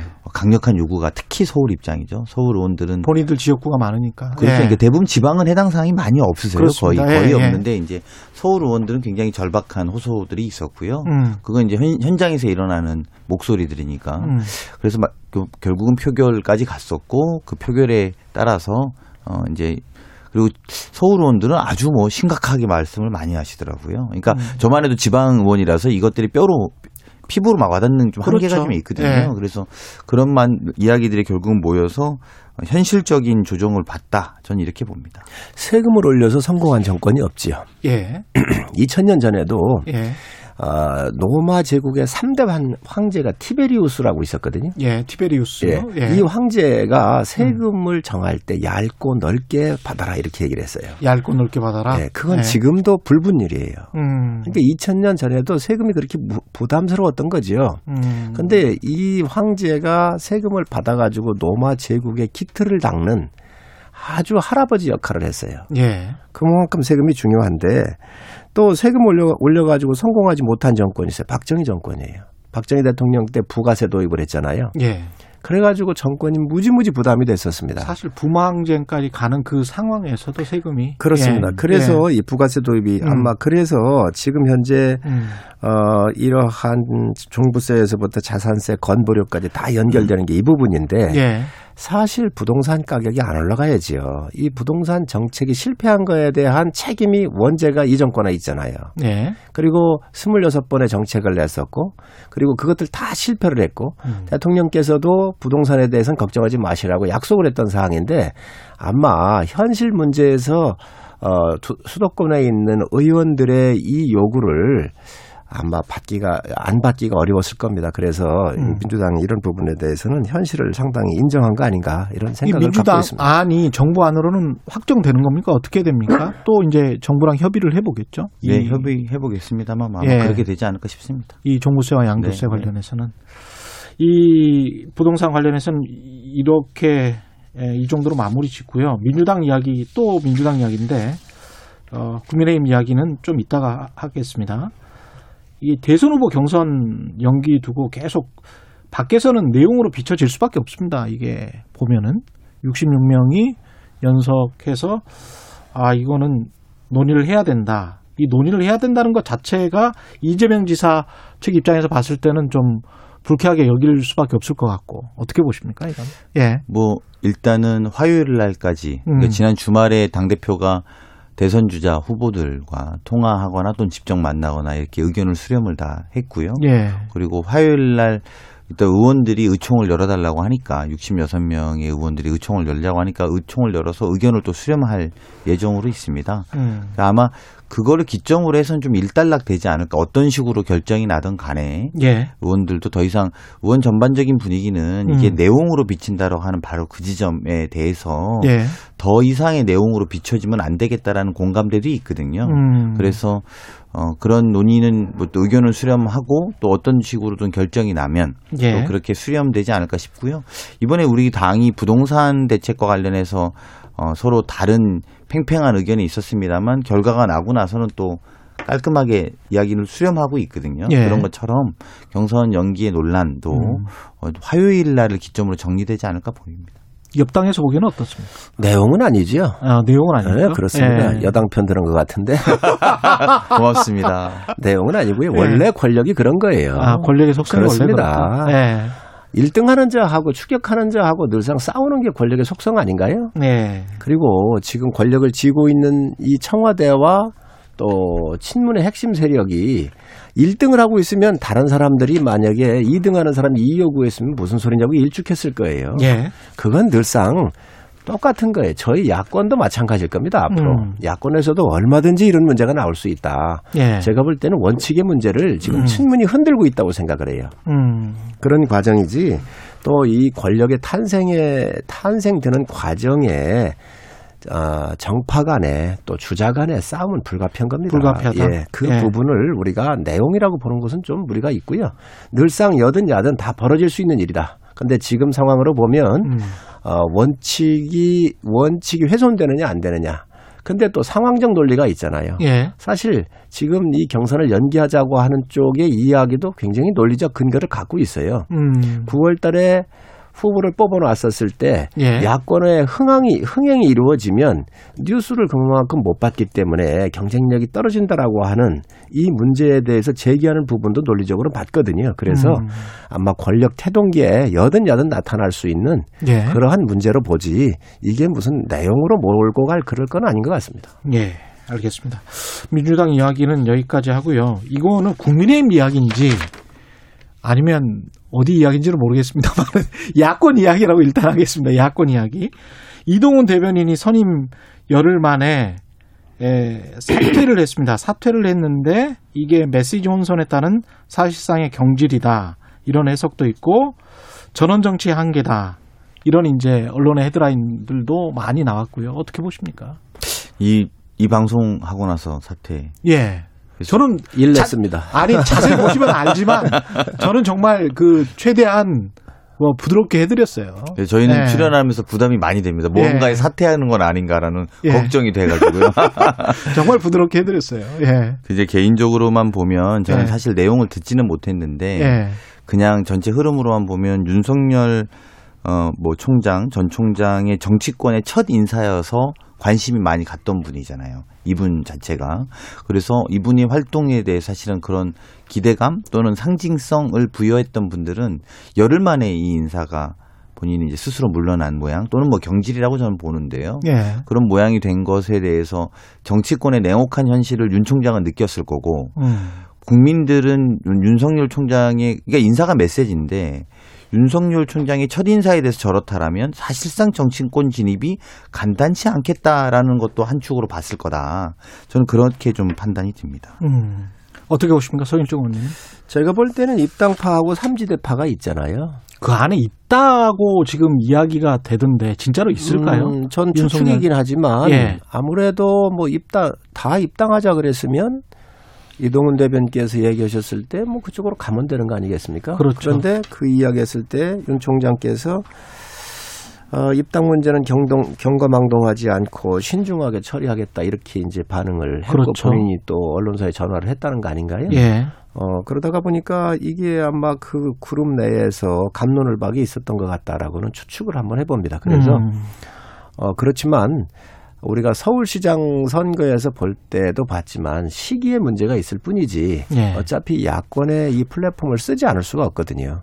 삼지대가 논리적으로는 굉장히 이상적으로 보이고 좋아 보이는데 예. 현실의 문제로 와 보면 또 그렇지가 않잖아요. 음. 그렇기 때문에 아마 이 입당 문제는 음, 불가피할 텐데 음. 아마 시기적으로 봤었을 때는 그 안에 어, 그러한 양측 진영의 그런 대립이 있었지 않나 하는 생각이 음. 좀 들고요. 또 대변인하고 충분한 사전에 교, 고- 교감이 있었거나 뭐 어, 이런 윤석열 총장하고 그런 부분에 대해서는 조금 아쉬움이 있었지 않나 생각을 합니다.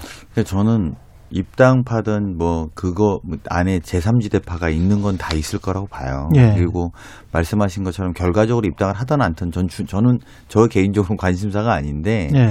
근데 뭐냐면 정치적 리더십이라는 건 음. 그런 조직 내부의 그런 이견들을 조정하는 게 핵심이거든요. 그렇죠. 그러니까 예. 이를테면 검찰총장일 때는 음. 그냥 소위 상명하복의 지침으로 이렇게 해라 이러면 예 저렇습니다 이렇게 하면 되지만 정치적 리더십은 그런 사실상 대변인 또 내부, 내부에 있다고 하는 입당파 또는 제3지대파가 토론을 통해서 아 우리가 이 방향으로 가는 거라나가 잠정적으로 알고 예. 그런 방향을 가지고 대변인이 나와서 인터뷰를 해야지 맞는 거 아닙니까? 근데 이제 그 인터뷰가 소위 말하면 윤석열 정치인, 음. 정치인 윤석열 생각과 달랐기 때문에 생기는 문제라면 그렇죠. 예. 그건 결국은 정치적 리더십, 작은 리더십에서도 보여주지 못한 것이다. 음. 그러니까 조직이라고 하는 검찰총장이라고 하는 조직에서는 본인의 역할과 리더십을 보여줬을지 뭐 저는 그것도 회의적이라고 생각합니다만 예. 그렇게 그것과 완전히 정치인으로 첫 데뷔한 첫 인사 와의 본인과의 결별 과정을 보면 결국은 정치적 리더십 한계가 뚜렷한 분이다. 저는 이렇게 보는 게 맞다 봅니다. 검찰만큼 일사불란하지는 않잖아요. 사실 국회의 국회의원들은 각자가 입법 기관이고 그거를 여- 사, 뭐 과거 같으면 여당 대표가 대통령 후보가 됐지 않습니까? 그리고 대통령이 되고 이렇게 되면은 사실 그 여당 내에서도 여러 가지 이야기가 나오는 게 정, 정치인데 이게 쉽지는 않을 것 같아요. 그러면 예. 정치 과정에서 수없이 많은 다양한 사람들이 다양한 생각으로 부딪히면서 수합해 가는 거잖아요. 예. 국민의 여론도 듣고 예. 그런 과정이기 때문에 굉장히 어렵지요. 그렇죠. 예. 네. 아마 이번 같은 경우는 이 대변인의 생각하고 음. 어, 또 캠프의 생각하고 굉장히 대칭점이 섰을 수도 있다. 음, 음. 그러니까 이 대변인 같은 경우 오랜 정치를 하셨잖아요. 예. 지금 이준석에 대한 정치부 기자. 예, 예. 예, 정치부 기자를 거쳤고 경험이 간접 경험이 많잖아요. 예. 이준석의 이런 큰 돌풍 속에 음. 함께 시너지를 좀 배가시키자고 하는 그런 생각으로 음. 본인이 강하게 밀어붙였을 수도 있어요. 근데 그거를 왜 개- 개인의 생각을 너무 강하게 밀어붙이느냐라고 하는 음. 거에 대한 제동을 또 내부에서 걸 수도 있고 예. 그렇기 때문에 그에 대한 아마 여러 가지 판단해서 했을 것이라고 생각을 합니다.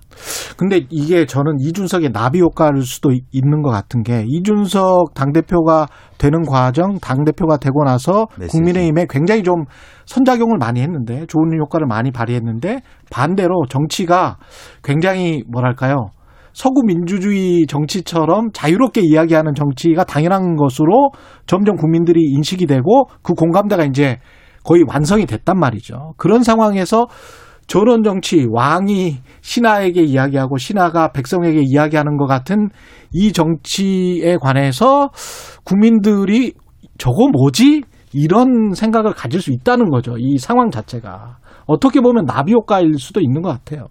그러니까 예. 윤석열 총장이 실제로 전원 정치에서 국민들에게 본인이 직접 나서서 뭐 메시지를 하거나 예. 본인의 의구심을 풀지 않고 이렇게 남을 통해서 대변인을 통해서 하는 과정도 매끄럽지 않았고 음. 저는 사실은 더 뒷맛이 안 좋은 건 음. 사실 이럴 수도 있다고 보는데 이분을 경질했던 거 있잖아요. 예. 그러니까 결과적으로는 그만두게 한 거 이 모양새는 더 안 좋습니다. 특히 음. 이제 어, 후, 저희도 정치합니다만 보좌진과 저희와의 관계에서도 예를 들면 여러 가지 미스커뮤니케이션이 될 수도 있거든요. 예. 근데 그걸 꼭 잘라야 됐느냐?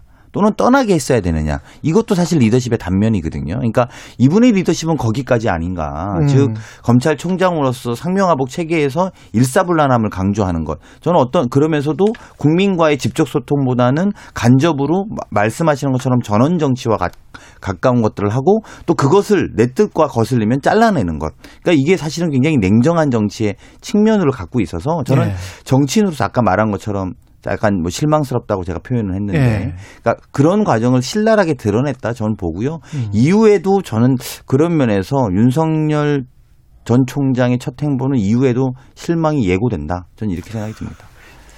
이게 엑스파일 이야기까지 계속 지금 나와서 이거는 야당에서는 어떻게 보십니까? 엑스파일 논란이 이렇게 불거지는 거는 그 국민의힘 입장에서는 저는 엑스파일이라고 그러는데 예.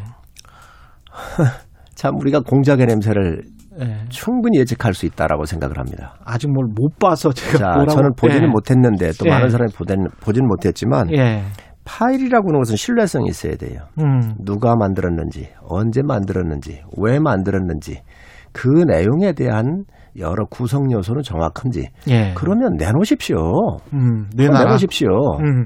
이거 내놓아야 될 거 아닙니까? 그런데 내놓지도 아니하고 이거를 말이 뿌리는 방법은 여러 가지가 있어요. 음. 얼, 저 국회의원 방에 슬그머니 넣을 수도 있고 저 그 삼류 신문사 같은 경우에 예. 언론을 통해서 내기도 하지 않습니까? 예. 또뭐 교란하기 위해서 야권 진영에 넘길 수도 있고 음. 지금 어, 야권 진영의 패널이 아마 이걸 받아가지고 예. 평론가가 받아가지고 그 이, 이걸 보니까 그럴 듯하잖아요. 그러니까 음. 아 이거 심각하구나 이렇게 볼 수도 있습니다. 예. 그러다가 보니까 이 문제에 대해서 심각하니까 본인 나름대로의 평론하는 입장에서 쓴 거예요. 예. 그러면 이게 어디서 만들어졌을까? 음. 저는 야권에서 만들어지지는 않을 거라고 봐요. 여권에서 만들어졌지. 그리고 음. 송영길 대표를 비롯해서 차곡차곡 쌓아놓고 있다 그랬거든요. 예. 그럼 내놓으십시오. 이거 지금 이 민주당에서 그동안 야권 후보가 많이 나왔었을 때 다 공격하고 죽였던 선례가 있습니다. 음. 우리는 그걸 다 알고 있잖아요. 국민이 다 알고 있잖아요. 예. 그러니 지금 이런 것들이 있다고 한다면 전 여권에서 누가 만들었는지, 언제 만들었는지, 어떤 내용으로 만들었고, 어떻게 그게 그 사건들이 그런 음. 것들이 구성되어 있는지 정확하게 내서 음. 또 전달 경로를 정확하게 밝히십시오. 그래야 되는데 이거 완전히 찌라시 수준의 저 그거 한 거 아닌가요? 그렇기 때문에 흘리기 작전이다. 그렇습니다. 그거를 정확하게 내놔라. 그리고 음. 여당의 이 이야기는 여당이 옛날부터 해온 이야기예요. 파일 있다, 파일 있다. 음.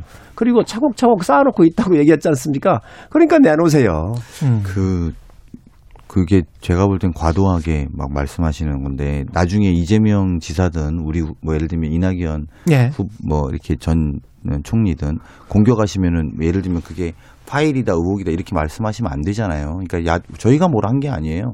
이 문제 제기가 된 것은 우리 당이 뭘 했다고 하시는데 우리가 뭘 한 게 아니라 전 새누리당 김무성 대표의 보좌관 출신으로 있던 장성철 소장께서 예. 본인이 페이스북에 글을 올린 겁니다. 음. 내가 볼 때는 이건 심각하다.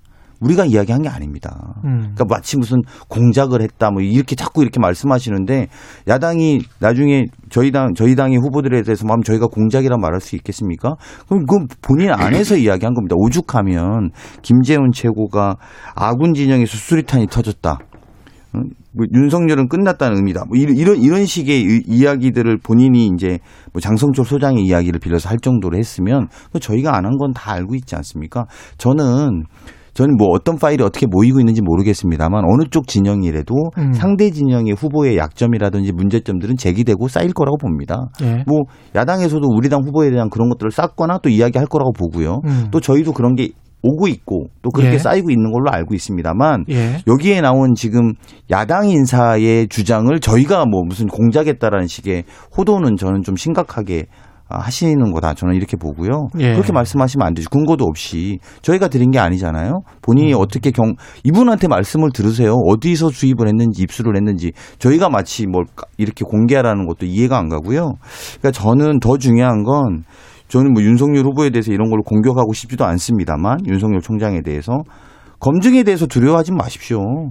이런 내부적인 어 내부적인 의견이 있다면 검증을 자체적으로 하시는 게 국민에 대한 도리 아닐까요? 저는 그렇게 생각합니다. 아이 좋은 얘기입니다. 그래서 음. 장 소장을 뭐 우리 야권의 인사로 분류를 했는데 김무성 대표의 보좌관을 했, 다고 그래요. 예. 어, 그러니까 뭐 그건 맞는데 우리 야당에 입당돼 있거나 그런 거 아닙니다. 평론하는 입장에서 그런 자료를 봤었을 때 저는 굉장히 신중했어야 된다. 음. 누구한테 받았는지 어떤 내용인지 누가 만들었는지를 확인하고서 본인이 얘기를 했어야지요. 예. 그런 이야기가 페이스북에 없잖아요. 그렇기 음. 때문에 좀 경솔했다는 얘기를 하고 이 부분에 대해서 저는 분, 어, 왜 민주당한테 이야기를 하느냐.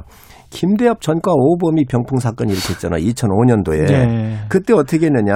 이 병적 기록부를 위조했다. 그래서 대책회의까지 했다. 그 대책회의일 때 당시에 공길 의원 등이 참석을 했다. 이런 이야기까지 나왔었는데 음. 이게 다 무죄였고 이게 이게 이게 공작이었다는 게 다 밝혀진 거 아닌가요? 최규선 20만 불 수수 사건이 있었습니다. 지금 현직에 있는 서른 의원께서 구속됐던 사건이에요. 음. 근데 어떻게 됐느냐? 윤여준 의원을 통해서 20만 불을 수수를 했고 음. 당시 최규선이를 방미에 앞서 가지고 최규선 당시 이, 이 이분이 20만 불을 줬다는 얘기인데 이분을 특보로 외교 특보로 임명까지 했다. 그러면서 녹음 테이프까지 있다라고 얘기했던 겁니다. 그러니 이런 이야기를 자세하게 들으면 음. 그럴듯하잖아요. 이번 사건도 비슷하다고 저는 봐요. 음. 그런데 이것들이 다 거짓으로 공작으로 밝혀져 가지고 실형을 살고 나왔단 말이지요. 예. 이번 사건도 그러기 때문에 제가 이야기하는 것이 누가 만들었는가, 누구한테 받았는가, 음. 어떻게 만들어졌는지 그거를 내놔라. 음. 이런 거 없이 그냥 이런 이야기에 휘말, 어, 이런 거에 이게 잘못 꼬여 가지고 음. 이게 발표가 됐었을 때 이런 문제가 나오는데 지금 여당이 여- 지금 민주당이 전, 전에 했었던 이런 행태로 봤었을 때 저희는 공작을 의심하지 않을 때, 의심을 하지 않을 수밖에 없다. 여당의 공작을 아, 의심하지 않을 그렇습니다. 수 없다. 그리, 그리고 음. 얼마 전에 있었던 서울시장 선거에서도 생태탕집 얼마나 그랬습니까? 페라가 뭐 아니 15년 전 일을 어떻게 기억을 할 수가 있겠습니까? 음. 지금 그거에 대해서 조사해가지고 뭐 한 거 있나요? 재판하고 전 그래서? 네. 제가 봤었을 때 정말로 이런 것들이 있으면 여당도 이 파일이 있으면 저희도 검증을 받아야 한다고 생각을 해요. 그러니까요. 당연히 음. 받아야죠. 그래서 우리 강 의원님 지적한 건 충분히 일리가 있고 맞는 얘기입니다. 그리고 그걸 돌파를 해야 돼요. 음. 그러나 이런 것들이 만들어지는 건 도대체 누구한테서 나왔고 누가 만들었는지에 대해서는 밝혀라. 음. 그리고 또몇 가지만 말씀을 드리면 예. 이런 심각한 문제가 있으면 이 검증 검찰총장 갈 때 누가 했습니까? 청와대에서 했으면 인사검장 실패한 거 아니에요. 음. 더 심각한 더 심각한 이 정권의 무능을 드러내고 이런 어마어마한 사건이 있는 사람을 왜 검찰총장으로 임명을 했습니까? 두 번째 추미애 장관 그렇게 찍어내 가지고 찍어내기로 하다가 실패를 했는데 직무정지까지 시켰었거든요. 저도 말좀 그러면. 네. 그 직무정지 시킬 때 알겠습니다. 이런 거 가지고 충분히 네. 내보낼 수 있었는데 왜 알겠습니다. 못했는가? 예, 의원님이 원래 합리적인 분인데 오늘 좀 예. 제가 볼때 세시네요. 2005, 2005년 김대엽 이게 제가 볼 때 당황하신 것 같아요. 아니 제 말씀 마저 들어보세요. 예, 사실이지. 아니 앞으로도 우리가 토론을 할 텐데 예. 17년 전 김대엽 사건 갖고 지금 이야기한다거나 음. 1990년대 에 있었던 최규선 게이트 제가 5년 전에 국정농단 이야기 안 하잖아요, 잘. 제가 그런 이야기 안 한다니까. 그렇게 이야기하지 말씀 들어보세요. 예. 한참 들었잖아요. 그렇게 이야기하시면 본질은 다른 문제라는 거예요. 제가 저도 5년 전에 이야기하는 것도 약간 민구해서 안 드리는 거예요. 근데 17년 전 이야기 가지고 지금 아니, 이거에 하세요. 근거로 하세요. 근거를. 된다라는 예. 게 그게 얼마나 빈약합니까? 예. 오히려 말씀하신 것처럼 예. 이게 저희 이분한테 확인해 보세요. 전 새누리당 대표의 보좌관인데 어디서 구했냐? 음. 왜 이러? 그럼 네가 야, 여당의 공작이 놀아난 거냐 물어보세요. 그 그러니까 내용이 뭐디? 무슨 내용인지 예, 예. 보자고 하셔야 될 문제를 여기 예. 오셔서 마치 17년 전에 김대엽을 공작했던 민주당이 지금 또 공작한다? 이거 누가 믿습니까? 저는 그거는 논리적으로 맞지 않고 음. 말씀하신 대로 야권의 유력 주자고 국민의힘이 되게 원하는 주자면 검, 검증을 하십시오. 그게 그게 국민에 대한 도리지. 이걸 갖고 마치 여당이 뭘 했다라는 식의 이야기는 너무 억울하죠. 저희 입장에선. 음. 그리고 그거를 게시한 것도 저희가 게시한 게 아니라 야권 인사가 게시했으면 그분한테 물어보시면 될 일이라는 겁니다. 예. 저는 저는 당연한 지금 수순의 검증 단계에 들어간 것인데 사실 윤석열 총장이 검찰총장으로 가는 과정에 임명과 임명을 더불어서 간 거지 국민의 어떤 검증을 받은 적은 없는 것 아니겠습니까? 그러면서도 지금 대권의 유력 주자입니다. 그러니까 이런 검증은 너무나 당연한 거다. 그리고 사실은 역대의 대통령 중에서 한 명도 선거에 나오지 않고 대통령이 된 사람이 없습니다. 예. 그러니까 이렇게 처음으로 대권 유력 주자로 간 사람 유력 주자는 있지만 대통령이 된 적은 없거든요. 예. 그러니까 그건 뭐냐면 이런 검증 단계에 걸렸기 때문인 것이지 이게 무슨 공작으로 인한 게 아니라는 겁니다. 그러니까 이 검증을 당연하게 받아들이시고 오히려 저는 국민의힘 입당을 요구하고 있는 입장이라면 어떤 분인지 검증해 보세요. 그게 오히려 우리가 입당시켜야 될지 말, 말아야 될지에 대한 판단의 근거가 전 될 거라고 보고요. 그냥 지금 막연한 일이니까 우리가 검증하다 이건 아니라고 저는 생각합니다. 시간이 아니, 2분밖에 안 남았기 예. 때문에 윤 총장 말고 어떤 플랜 B에 관해서 최재형 감사원장이 논의가 되고 있는 것 그리고 그 애매모호한 국회에서의 답변 그거는 사실상 출마 선언이나 정치 선언이 아닌지 어떻게 보시는지 그게 좀 궁금하긴 해요, 송 의원님. 우선 뭐 잠깐 강 예. 의원님 말씀드리면 뭐 공작의 원조야 역사를 예. 어떻게 부정합니까? 그래서 민주당이 이것들 해왔던 것 변함이 없는 일이고 음. 국정농단은 정권 후에 자, 그렇게 그, 말씀하시면 안 되는 거 국정농단은? 이미 다 있지, 받았어요. 그다음에. 송영길 대표가 뭐라 그랬어요? 차곡차곡 쌓아놓는다고 그랬잖아요. 그러니까 쌓아놓은 거 있으면 내놔요. 아니 왜 우리가 검증할 달라고 테니. 그러세요? 요금부터 아니, 받으세요. 그러니까. 아니, 그거 우리가 볼 거예요. 아니 보는데. 본인들이 검증을 하시면 될 문제를 왜 우리한테 자꾸 달라고 그러세요? 드릴 생각 없어요. 저는 계속 싸울 거니까 네. 달라고 하세요. 그러니 강 의원님 여- 혹시 보셨습니까? 여- 아니 제가 말씀드리지 않을 거예요. 네. 근데 아니 봐서 보- 본인들이 검증을 하시라니까 왜 자꾸 우리한테 달라고 그러세요? 본인들이 아니, 검증하세요. 아니, 그 검증하게 내놓으세요 그러면. 아니, 왜 자꾸 내놓으세요. 받으려고 그러시냐니까? 아, 있다니까.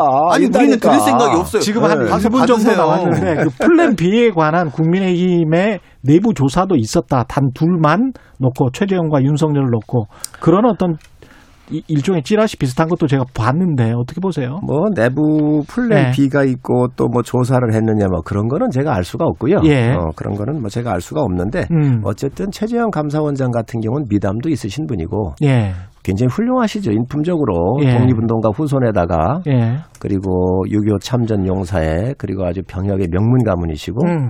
또 친구를 소아마비 친구를 업어서 함께 학- 등교를 알겠습니다. 하면서 했고 한마디만 딱 여러 가지 전해드리겠습니다. 측면에서 예, 굉장히 한 10초밖에 안 남아서 한마디만 예, 딱 의원님. 드리겠습니다. 예. 예. 정치적 중립성과 독립성이 생명입니다. 감사원장 장. 그리고 검찰총장 이거 정치적인 발판으로 이용해서 야당의 후보가 되는 것 이것 자체는 야, 향후에 야당이 정권을 가지더라도 음. 누구든 이런 것들이 재현되고 반복될 겁니다. 앞으로 우리가 국가 전체의 알겠습니다. 운영을 위해서 이런 것들은 끊어내는 게 옳다고 저는 생각합니다. 정치적. 중립성을 정치 것은 여권입니다. 정치 여권. 정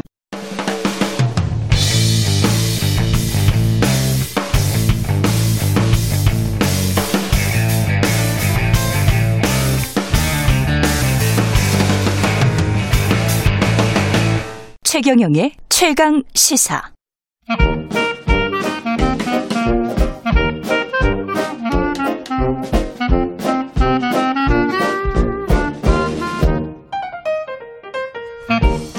네, 최경령의 최강 시사 경제합시다. 월요일은 명쾌한 경제 이야기 해보고 있습니다. 박정호 명지대학교 특임 교수 나와 계십니다. 안녕하십니까? 예, 안녕하세요. 아, 미국 페드 연방준비제도 이사회가 아, 금리 인상을 2023년, 24년에 원래 하기로 돼 있었잖아요. 그렇죠. 예, 예. 근데 이제 23년으로 앞당길 것 같다. 보도가 나왔습니다. 예, 맞습니다. 연준에서 이번 15, 16 현지 시간 기준으로요. 예. 어, 회, 정례 회의를 했었는데 뭐 액면 내용은 금리도 동결하고 음. 그리고 최소 1,200억 달러 수준의 어, 자산 매입 규모도 유지를 하겠다라고 해서 정책 기조는 변화는 없었어요. 예. 그런데 이제 앞으로 금리가 어떻게 바뀔지에 대한 어, 전망을 하는 연준 위원들이 전망을 하는 전, 점도표에서 예. 어, 기존과 달리 2023년에 금리 인상을 전망하는 위원이 음. 일 7명에서 13명 전원이 음. 2023년에는 금리를 올려야 된다라고 점도표를 달리 찍었고요. 음. 그다음에 2022년에 한두 차례 금리 인상을 전망하는 위원도 4명에서 7명으로 크게 늘었습니다. 위원 전원이 예. 그러니까 이거는 이게 점도표는 약간 설명을 해주셔야 될 것 같아요. 아, 예. 예. 사실 연준이라는 곳은요. 예. 가장 걱정하는 게 뭐냐면 본인들이 금리 기조를 어떻게 하겠다라고 발표를 했는데 그렇죠. 그거를 시장에서 오해를 하거나 음. 안 믿어줄 것을 굉장히 걱정합니다. 예. 우리는 지금 경제를 어떻게든 진작시키려고 합니다. 아니면 부양하려고 합니다라고 음. 했었을 때 시장이 그걸 고스란히 믿어주기를 간 절히 바라거든요. 예. 그러다 보니까 그 시장이 자신들의 의견을 오해 없이 받아들이게 만들기 위해서 여러 가지 장치를 둬요. 그렇습니다. 매년 연이 바뀔 때마다 어떻게든 소통하기 위한 채널을 놓는데 음. 그 중에 하나가 점도표인데요. 점도표는 말 그대로 점을 찍는다는 겁니다. 그렇습니다. 근데 뭔 점을 찍느냐? 음. 연준 위원들마다 개인적으로 앞으로 나, 내 생각에는 다음번, 그 다음번 분기, 그 다음 해, 그 다음 다음 해까지 음. 금리가 어떻게 되는 게 지금 상황에는 적합해 보인다라는 의견들을 점으로 다 찍는 거예요. 아, 그게 점도표인데 예. 바로 그 점도 표에서 2023년에는 전원이 네. 금리를 올려야 된다라고 이번에 점을 찍은 거죠. 이게 점도표를 더 확실하게 볼 수 있는 게 과거에는 점을 어디에다 찍었고 그렇죠. 지금은 어디다 찍었는지 쭉 그 연결되는 또 그래프들이 있어요. 그 예. 그래프를 보면 얼마나 뭐랄까요 비둘기파에서 강경파로 변하고 있는지를 확인할 수가 있습니다. 맞습니다. 예. 예. 특히 그래서 이번에 저 바로 지난 발표회 때는 7명 정도였던 게 13명으로 늘었고요. 예. 그리고 심지어 2022년 한 해 더 빨리 음. 금리 그때도 인상해야 된다라고 말 체크를 하신 분이 예. 4명에서 7분으로 또 늘어난 거죠. 이 교수님 보시기에는 뭐 2023년 그것보다 더 앞당겨질 수 있습니까? 어떻게 보세요? 어, 저는 그렇다고 생각하는 예. 주의에 가깝습니다.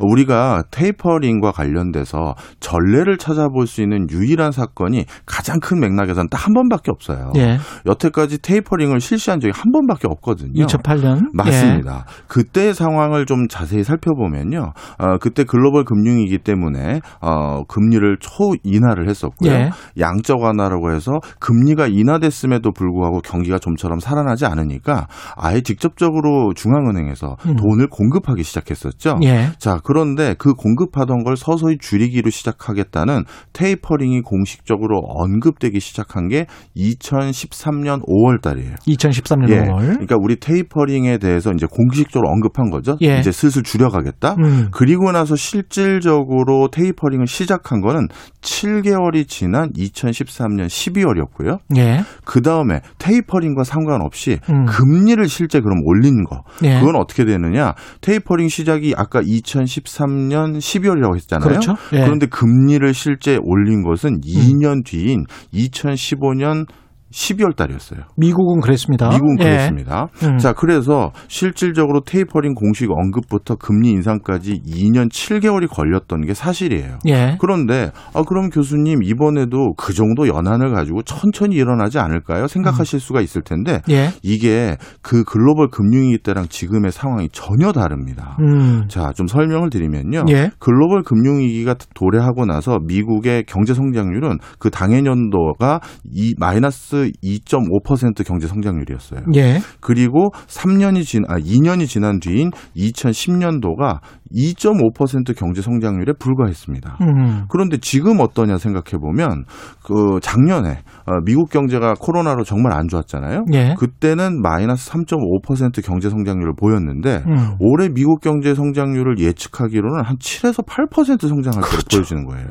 그러면 글로벌 금융위기 때와는 상, 상상을 초월할 수준으로 가파르게 경제가 상승하고 있거든요. 예. 그렇다면 예전과 달리 테이퍼링을 하는 속 속도도 더 빨라질 수밖에 없고 그럴 수밖에 없겠습니다. 금리 인상을 해야 될 시점도 더 빨라질 수밖에 없다라는 게 제 관측입니다. 네. 이게 이제 금리 인상을 하고 테이퍼링을 하게 되면 네. 차차 그러면 어떻게 시장에 영향을 미칠까요? 이제 우리 제일 관심 많은 게 아마 우리 개인 투자 어, 개인 분들은 예. 투자를 하시니까 투자하시는 분들. 예, 주식 시장에 대해서 관심이 많으실 그렇죠. 것 같아요. 예. 제가 지난번 글로벌 금융위기 이후 테이퍼링이 한 번 있었다라고 말씀을 드리긴 했지만 예. 그 테이퍼링의 그 중간 세부 내용을 보면 음. 총네 번이 있었다고 볼 수가 있습니다. 예. 그거를 네 번을 구분해서 그때 테이퍼링의 내용과 음. 그때 주가가 어떻게 되는지 살펴보고 왔거든요. 예. 좀 설명을 드리면 첫 번째 테이퍼링은 2009년 2분기하고 2010년 2분기에 테이퍼링이 한 번 있었는데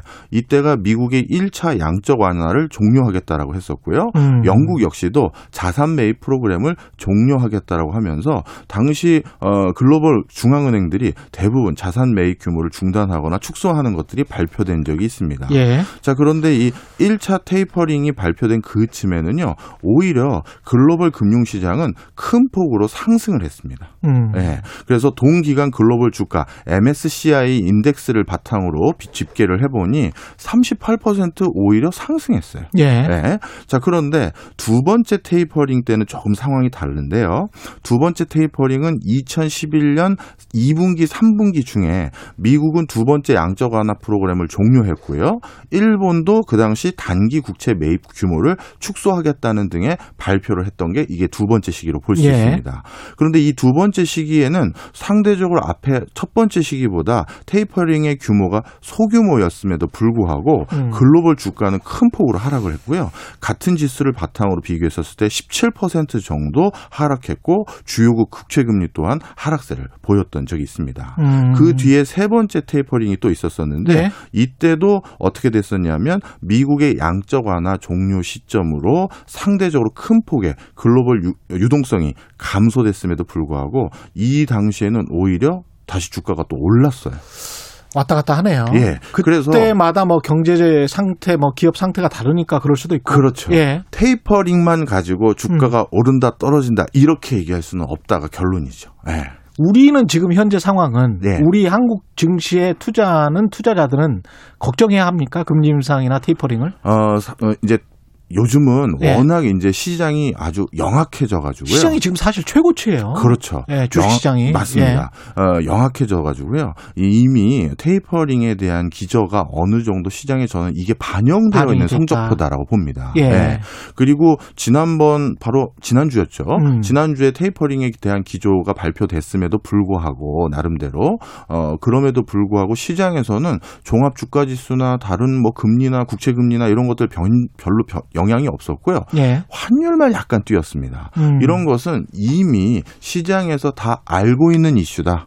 연준의 기조를 다 반영을 하고 있다. 예. 저는 이렇게 읽었어요. 예.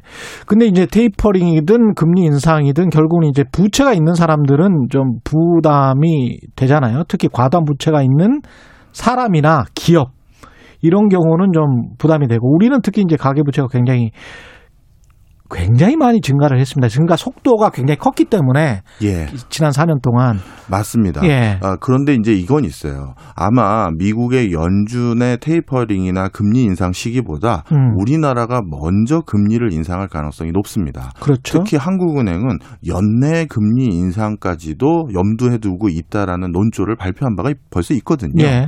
자, 그런데 그 과정에서 어, 이렇게 보시면 될 것 같아요. 우리나라 가계부채 규모가 이렇게 높고 음. 우리 지난 시간이었나요? 좀비 기업이라고 해서 그렇죠. 이자 부담도 제대로 감당하지 못하는 기업도 이렇게 많은 상황에서 음. 한국은행이 이렇게 금리를 올려도 되는 거냐 이런 의구심이 있으실 수 있는데요.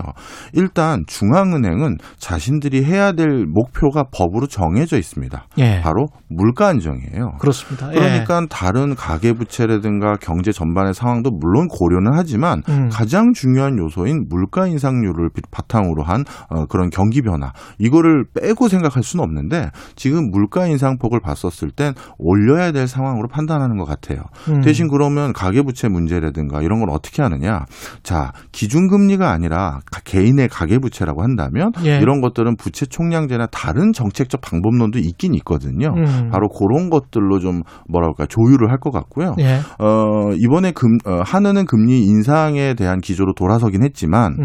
어, 정부는 오히려 돈을 풀려고 하는 기조에 있거든요. 예. 음. 근데 정부가 돈을 풀려고 하는 것은 뭐 세부적인 내용까지 아직 발표는 안 돼 있습니다만, 재정과 통화가 따로따로 가는군요. 지금. 그렇죠. 예. 아마 정부는 어, 좀 전에 말씀드렸던 것처럼 지금 유동성이 절실히 필요한 어떤 기업들, 영세 기업들에게 어, 어떤 지원 자금을 주려는 목적들이 아닐까. 그래서 저는 이게 얼핏 보면 이게 엇박자 아니냐라고 생각하실 수 있을 텐데 팔러스 믹스일 수 있죠. 그렇죠. 예. 저는 그렇게 보는 주의에 예. 가깝습니다. 예, 정책 혼합을 한쪽에서는 통화 기조를 상승 쪽으로 돌아가고 거기에서 힘들어하는 한계 기업이나 가계 부채 문제는 정부의 재정으로 조금 도와주겠다. 그러면서 경기를 연착륙시키고 상승세를 계속 유지시키겠다.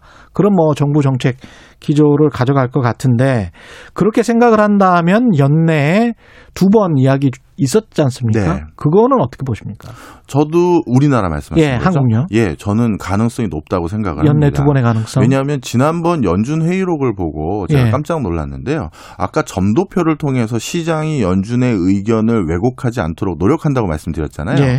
연준은 어, 또 시장이 자신들이 어떤 생각을 가지고 지금 움직이고 시장을 바라보고 있는지를 제대로 소통하기 위 해서 예. 회의록을 매번 공개를 합니다. 그렇죠. 그런데 그 회의록 내용은 원칙은 숫자를 쓰지 않는 게 원칙이에요. 음. 그래서 다들 경제 상황을 형용사로 표현을 하는데 예. 예를 들어서 경제가 솔리드하다, 예. 경제가 머더레이트하다 예. 뭐 이런 식으로 표현을 하면 그 모든 전 세계 애널리스트 아니면 저희 같은 뭐 학자들 이런 예. 사람들이 그거에 대해서 어떤 난이도로 표현한 건지를 다 수치화해서 가지고 있는 표가 또 있어요. 아, 그렇군요. 그래서 이걸 또 해석하기 위해서 저희도 노력을 정말 많이 하는데 예. 지난번 연준 회의록에서 뭐라고 표현돼 있었냐면 가장 많이 나온 단어가 인플레이션인데요. 음. 인플레이션 단어, 단어가 55회 언급됐어요.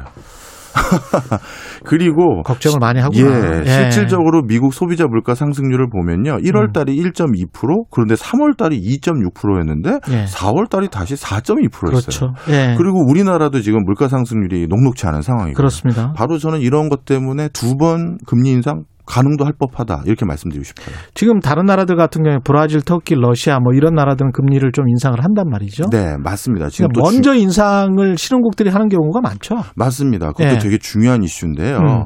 어, 버냉키 때 이 테이퍼링을 하고 나서 어떤 현상이 생겼냐면 예. 아, 미국에서 이제 유동성 회수하는구나라고 하면서 조만간 금리도 올리겠네라는 음. 시그널로 받아들이면서 신흥국에 있었던 많은 외화 자금들이 미국으로 돌아가 버렸어요. 그렇죠.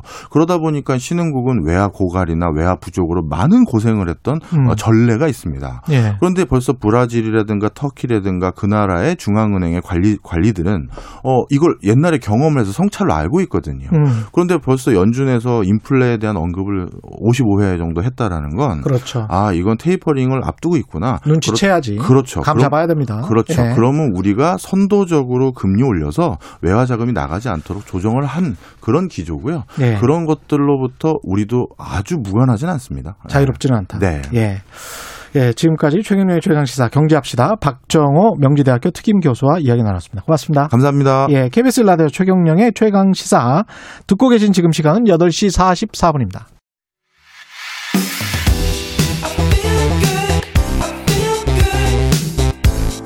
세상에 이익이 되는 방송 최경영의 최강 시사 네, 다음 달부터 새로운 사회적 거리두기가 시행되는데요. 7월부터 수도권의 사적 모임 5인 제한이 풀리고 식당과 카페 등의 영업 시간도 길어질 것으로 보입니다. 어제 중앙재난안전대책본부가 이 같은 내용의 거리두기 개편안을 발표했습니다. 보건복지부 대변인이시죠. 손영래 중앙사고수습본부 사회전략반장 연결돼 있습니다. 안녕하세요. 예, 안녕하십니까. 예. 어제 발표된 내용부터 좀 소개를 해 주시겠습니까? 7월부터 어떻게 바뀌는 건지 사회적 거리두기? 예, 사회적 거리두기 체계를 저희가 좀 크게 변동시킵니다. 예. 어, 기본 원칙은 좀 자율과 책임의 원칙을 가지고 국민들께서 스스로 방역 수칙을 지키고 지속 가능한 이 사회적 거리두기 체계를 만들겠다는 게 목적입니다. 네. 이제 가장 크게 바뀌는 방향들은 어 우선 현재 이제 5단계 체계로 되어 있는 부분들을 1, 2, 3, 4, 4단계로 좀 간소화하고 각 단계의 의미를 좀 분명하게 했습니다. 또 그동안 이제 의료 역량도 많이 확충됐고 예방 접종도 진행된 걸 고려해서 단계의 기준을 현재 한 두 배 수준으로 상향화했습니다. 예. 그리고 또 이제 자영업과 소상공인 분들이 그동안 좀 많은 피해를 보고 계셨기 때문에 이런 자영업이나 소상공인 등에 대한 규제는 좀 가급적 최소화하고 반면에 뭐 사적 모임 제한과 같은 개인의 활동 규제는 어느 정도 유지하는 쪽으로 어 체계를 좀 바꾸게 됩니다. 예. 이- 그- 그동안 유행 특성이 이런 시설보다 개인의 소규모 접촉에 의한 감염이 더 컸던 부분들을 반영한 결과이기도 합니다. 음. 그리고 마지막으로는 저희 중앙정부가 그 획일적으로 이런 거리두기 단계와 방역 조치를 결정하기보다는 각 지자체의 결정 권한을 좀 대폭 확대하고 아.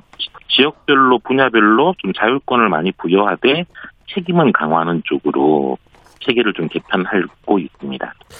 그 자영업 피해를 저 최소화하기 위해서 규제를 조금 완화시켰다. 이 거리두기 개편의 배경에는 주로 이제 자영업 하시는 분들에 대한 어떤 고려가 이- 있었던 건가요? 예, 그동안 사회적 거리두기를 하면서 좀 누적된 사회경제적 피로감 그리고 피해들을 좀 같이 고려해줬고 예. 한편으로 또 저희가 이제 그동안 의료 체계를 꽤 많이 키워놨습니다. 예. 그래서 현재 중환자실 같은 경우는 거의 한 80% 가까운 중환자실들이 지금 비어 있는 상태인데요. 아. 그런 의료 체계들이 좀 커졌던 어떤 역량들. 예. 또 마지막으로는 예방 접종이 저희가 한 1,500만 명까지 접종을 시키면서 예.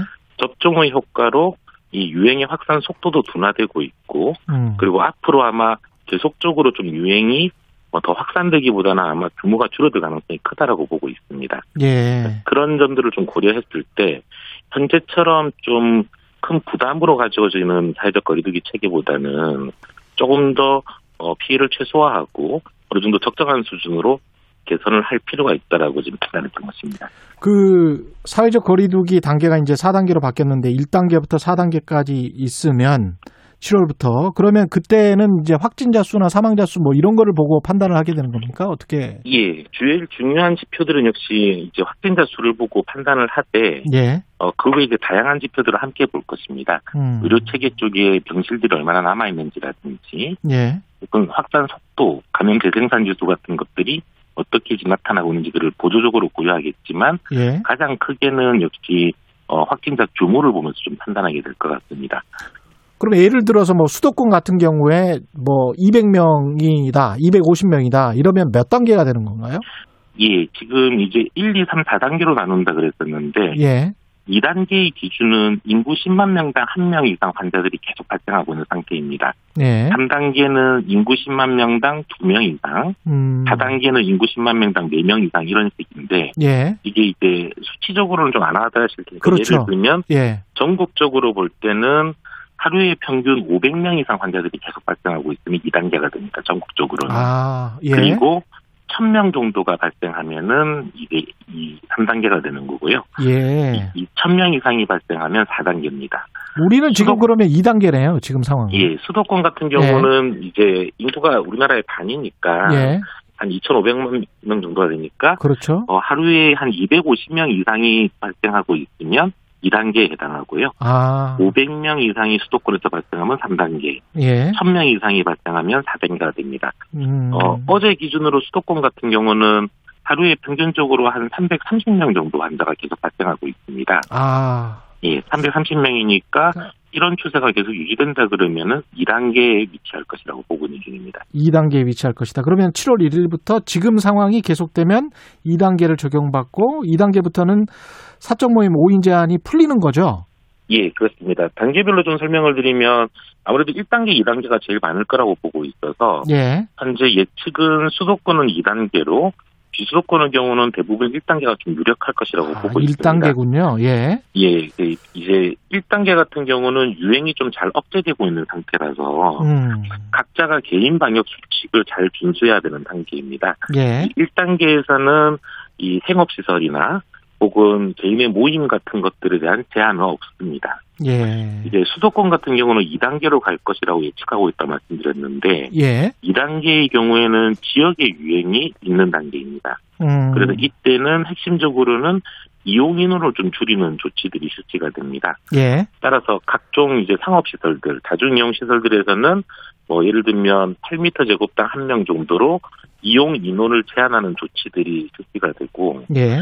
사적 모임은 할인까지 가능해집니다. 음. 할인까지 가능해져서 이제 2단계가 적용되면 7월부터는 할인까지는 모이실 수 있는데 예. 다만 그 수도권의 경우에는 일시에 풀었다가는 아무래도 좀 보복성 모임 같은 것들이 활성화될 걸 우려해서 예. 한 2주 정도만 이 이행기를 좀 갖기로 하고 아. 2주는 6인까지 모임을 가능하게 했다가 예.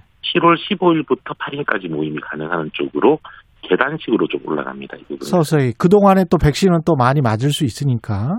예. 그러면서 좀- 마지막으로 예. 그 현재 이 수도권의 유흥시설은 지금 집합 금지가 되어 있고 예. 노련습장, 식당, 카페, 실내 체육시설은 10시까지밖에 운영을 못하도록 음. 제한이 되고 있는데 예. 이 부분도 좀 변화하게 돼서 유흥시설이나 노련습장, 식당, 카페는 밤 12시까지는 영업이 가능해지고 음. 실내 체육시설 같은 경우는 영업시간 제한 없이 예. 24시간 운영이 가능해집니다. 이 코로나 백신 맞은 사람들 같은 경우는 이제 동창회 모임이랄지 지금 강구님도 이런 청취자 중에 이런 질문 하셨는데 동창회 모임 식당 이용 시 백신 1차 접종자 인원수에서 제외되는지 이런 질문을 하셨거든요. 1차 접종과 예. 2차 접종 차이가 있습니까? 1차 접종, 2차 접종으로 구별하시기보다는 예. 2차 접종자만 제외된다라고 이해하시는 게 좋을 것 같습니다. 아, 2차 이게 접종자만. 좀 예, 예. 국민들께서 혼란스러워 하시는 것 같은데 예. 2차 접종, 백신을 완전히 접종하신 완, 이 완전 접종자에 한해서 제외된다라고 이해하시면 될 것 같고요. 예. 다만 저희가 1차 접종자에 대해서도 예외를 좀 드리는 게딱두 예. 가지 분야인데 하나는 그 가족 간 모임, 음. 직계 가족 간 모임에 있어서는 1차 접종자도 예외로 인정합니다. 예. 그다음 두 번째 종교시설에서 예배 볼 때 예. 그때는 1차 접종자를 좀 예외로 인정합니다. 아, 그래요? 예. 예, 1차 접종자는 요 두 개의 경우에만 예외가 되는지라 직계 그냥- 가족과 종교 시설 모임. 예. 예. 그 외에는 전부 2차 접종자를 기준으로 지금 들어가고 있습니다. 예. 따라서 보통의 모임이나 뭐 행사 이런 데서 꼭 인원에서 제외되는 대상은 음. 두 번까지 혹은 이제 얀센의 경우에는 얀센 백신 한 번만 맞아도 되니까요. 예. 저희가 접종 완료자라고 부르는 예. 그 개념에 해당하면 제외된다고 보시면 될 것 같습니다. 그러면 7월 1일부터 시행될 이제 거리두기 단계는 언제 발표합니까? 발표할 예정이 언제죠? 지금 이번 주까지의 그 환자 진행, 환자 발생 상황을 보면서 보고. 각 지자체에서 예. 이제 단계들을 설정하게 될 것입니다. 음. 그래서 아마 저희가 이번 주말쯤 어, 각 지자체별 단계 설정한 것들을 좀 취합해서 어, 종합적으로 한번 재안내할 예정입니다. 이게 지금 백신의 효과가 나타나고 있습니까? 1,500만 명 1차 접종자들은 넘었는데. 예. 예. 지금 이제 지지난주가 환자가 좀 줄기 시작해서 예. 2주 전에 저희가 주간 추이를 보면 그 전주에 비해서 한 9% 정도 환자가 줄었습니다. 예. 그리고 지난주의 경우에는 어, 그 전주에 비해서 15% 정도 환자가 발생이 줄고 있습니다. 음. 2주 연속 지금 환자 발생 규모가 줄어들고 있는 건데요. 예. 아마 이 부분들은 예방접종을 했던 부분들이 효과가 있다라고 지금 보고 있는 중입니다. 예. 또 하나, 그, 저희가 예방접종을 지금 고령층 중심으로 했기 때문에, 음. 고령층의 환자 발생이 대폭 줄고 있습니다. 예. 어, 전체적으로 아마 60세 이상 고령층의 비중이 저희가 한 20에서 25% 정도 차지하고 있었는데, 예. 최근에 한 2주 정도는 15% 이내로 지금 비중이 줄어들고 있습니다. 아. 그게 이제 이- 백신의 효과다. 예. 예. 음. 백신을 받았던 분들이 점점 감염이 안 되면서 음.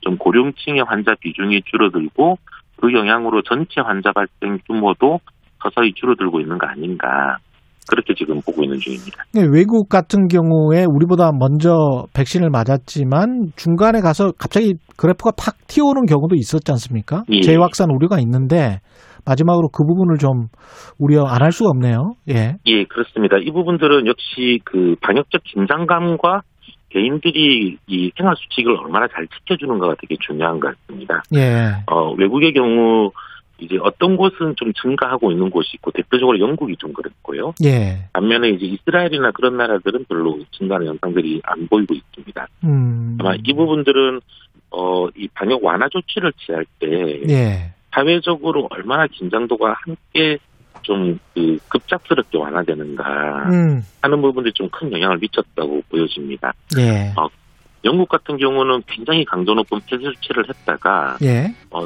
이제 가령 뭐 식당이라든지 카페, 펍, 술집 이런 데들을 다 닫았다가 지금 일제 열었기 때문에 음, 어, 거기에서의 모임이나. 이런 부분들이 굉장히 폭발적으로 증가했습니다. 알겠습니다. 그래서 아마 그런 부분들을 좀 함께 음. 저희 정부와 국민들이 좀 긴장감을 가지고 단계적으로 말씀 서서히 감사합니다. 좀 풀어야 예. 될것 같습니다. 지금까지 손영래 중앙사고수습본부 사회전략 반장이었습니다.